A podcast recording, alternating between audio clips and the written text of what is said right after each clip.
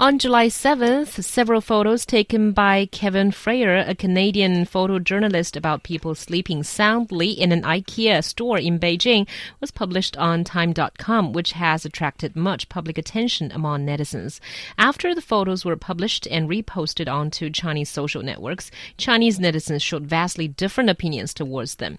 So, do you think that uh, what's been taken in these pictures are sort of like a daily occurrence in IKEA stores?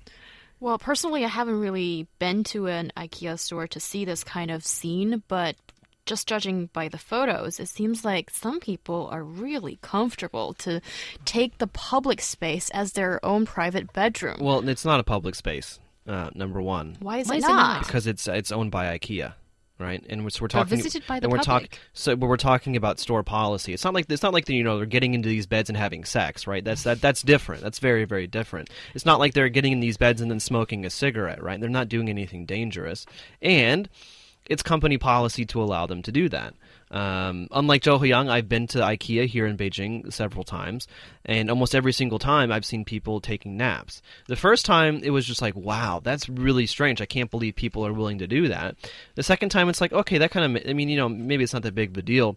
The third time it's like, well, actually, IKEA is really, really smart because if they if they stop people from doing this, then no one's going to want to come here anymore. They'll think, oh, you know, they're being too heavy-handed, they're not being very nice, or something like that.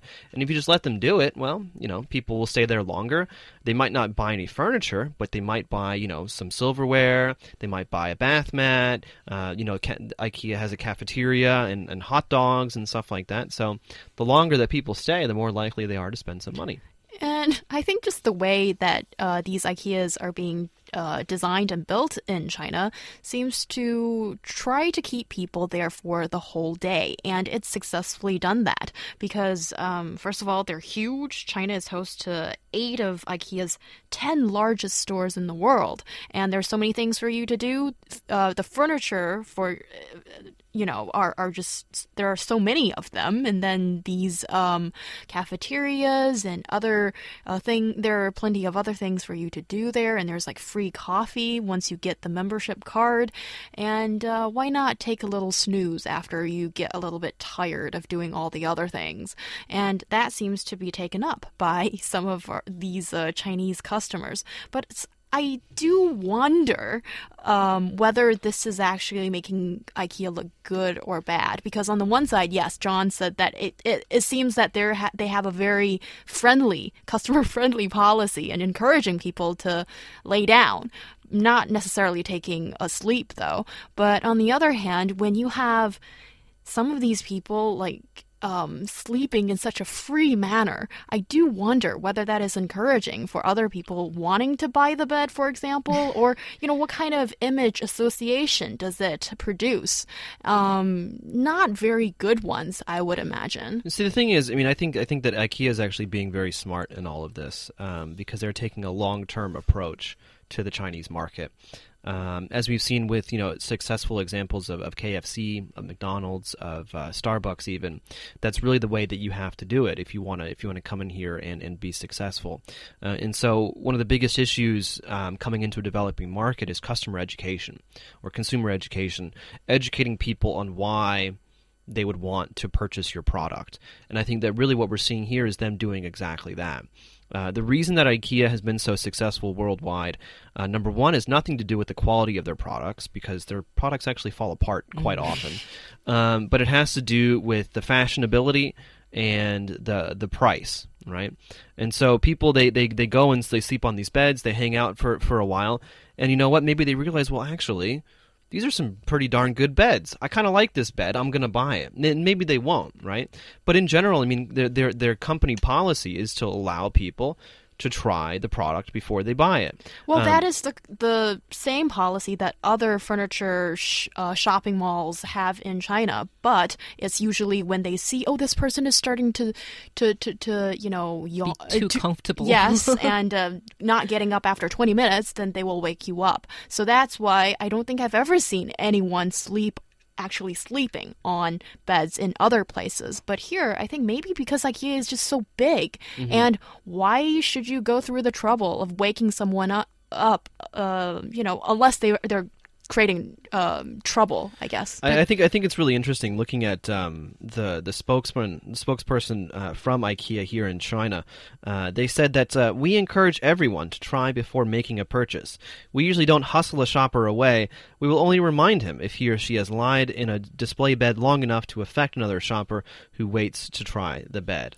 And that's so that's that's really what it's about. I mean, it's just more about giving everyone the chance. Yeah, but I do wonder, you know, because I haven't seen anyone uh, shop assistants, uh, no, no, you know, waking waking people up. So that is the question, and I do say that on the one hand, yeah, yes, IKEA is smart enough. They've created themselves a very tolerant image. But on the other hand, I don't have very good opinions about these long-time sleepers.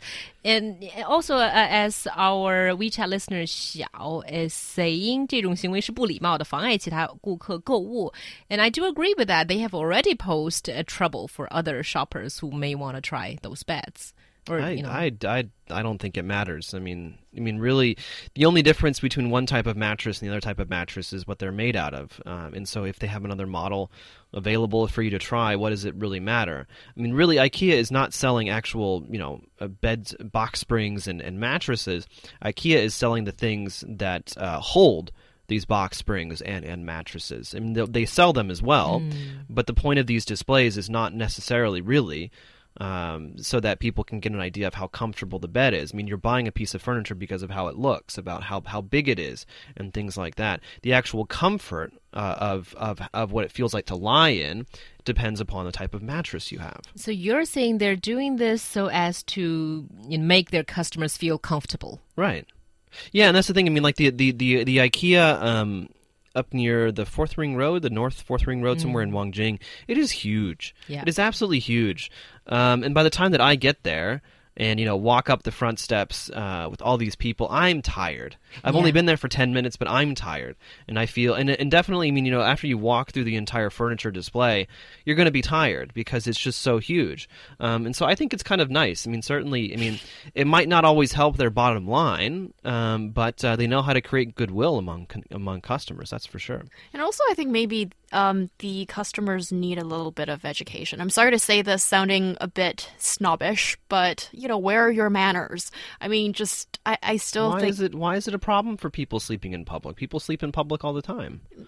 who I've never seen that kind of you know circumstance that you're implying here. I, I'm just trying to say that maybe you know you are is being snobbish. I- maybe this is you know what uh, some of people do now but i think it's important to let them know that this is not really a pretty scene you know if you're really that tired then maybe just go home you know I think I think we should stop judging people. I mean, you know, look, they're they're not posing a danger to anyone. The the company obviously doesn't really care. Um, they're not being unnecessarily unhygienic. They're not spitting, you know, they're not spitting on the floor. They're not they're not smoking. They're not letting their kid pee on the floor or anything like that. And so so really all they're doing, all we're really complaining about is aesthetics. Oh, they're getting in the way of me appreciating this bed that I may or may not buy. I mean, come on.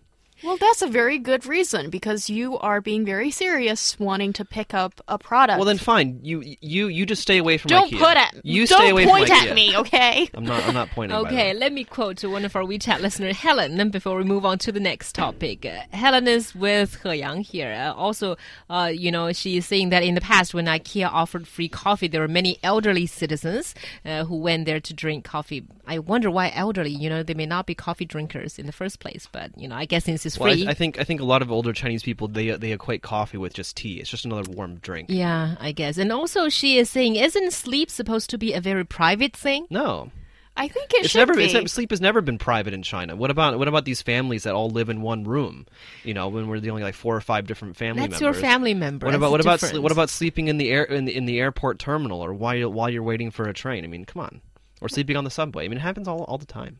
No, I don't think. Th- I think there's a difference through uh, between lying down and properly like stretching your legs and sleeping, and taking a little snooze on, you know, on on, on, on a little seat kind of thing. Anyway, I think people need to know that this is really not a pretty scene if you're sleeping in public, you know, laying on an IKEA bed. That is my point. Whatever. I, I, I said let people do whatever they want to do as long as they're not hurting other people. All right. And I, they're not. I have noticed that most of them are gracious enough to have taken off their shoes or not to let the shoe touch the bed. Well, there you go. That is nice, isn't it? That's very civilized, All people.